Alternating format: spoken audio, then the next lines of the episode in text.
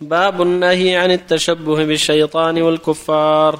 عن جابر رضي الله عنه قال قال رسول الله صلى الله عليه وسلم لا تأكلوا بالشمال فإن الشيطان يأكل ويشرب بشماله. رواه مسلم.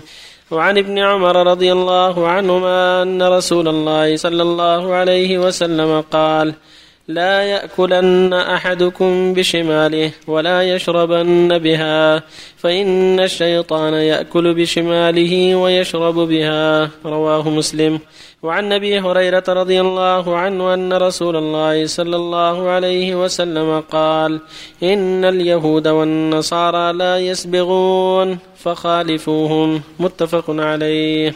باب نهي الرجل والمرأة عن خضاب شعرهما بسواد عن جابر رضي الله عنه قال أتي بأبي قحافة والد أبي بكر الصديق رضي الله عنهما يوم فتح مكة ورأسه ولحيته كالثغامة كالثغامة بياضا.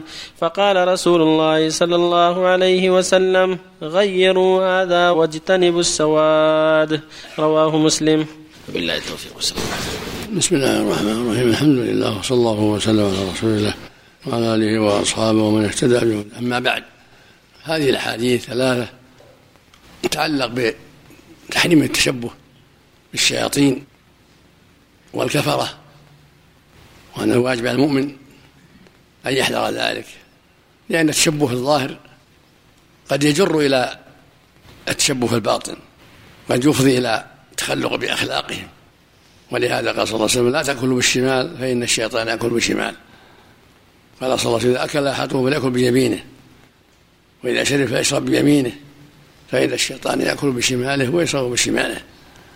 ففي هذا الحذر من التشبه بعدو الله الشيطان. وهكذا شياطين الإنس من الكفرة لا يتشبه بهم. ولهذا يقول صلى الله عليه وسلم إن اليهود والنصارى لا يصبغون فخالفوهم يعني لا يصبغون الشعر يتركون بياض. فالسنة أن يخالفوا بالصبغ. الصفرة والحمرة وهكذا السنة للرجال والنساء جميعا. وأما السواد فلا لا يغير الشيء بالسواد لما في حديث والد الصديق أنه جاء به النبي صلى الله عليه وسلم يوم الفتح ورأسه ولحيته كالثغامة بياضا. الثغامة نوع من الحشيش أبيض. فقال النبي صلى الله عليه وسلم غيروا هذا الشيب واجتنبوا السواد. دل على أن السنة يغير الشيب بالحمرة والصورة والحنة والكتب. أما بالسواد لا. لا يغير بالسواد. وفيه من الفائدة أن المؤمن يتحرى ما شرع الله له في كل شيء حتى في تغيير الشيء. في ثيابه وملابسه في سيره في أكله وشربه في نظراته في كل شيء. يتحرى الحق يتحرى ما جاءت بالسنة. يغض البصر ويكف سمعه عما لا ينبغي.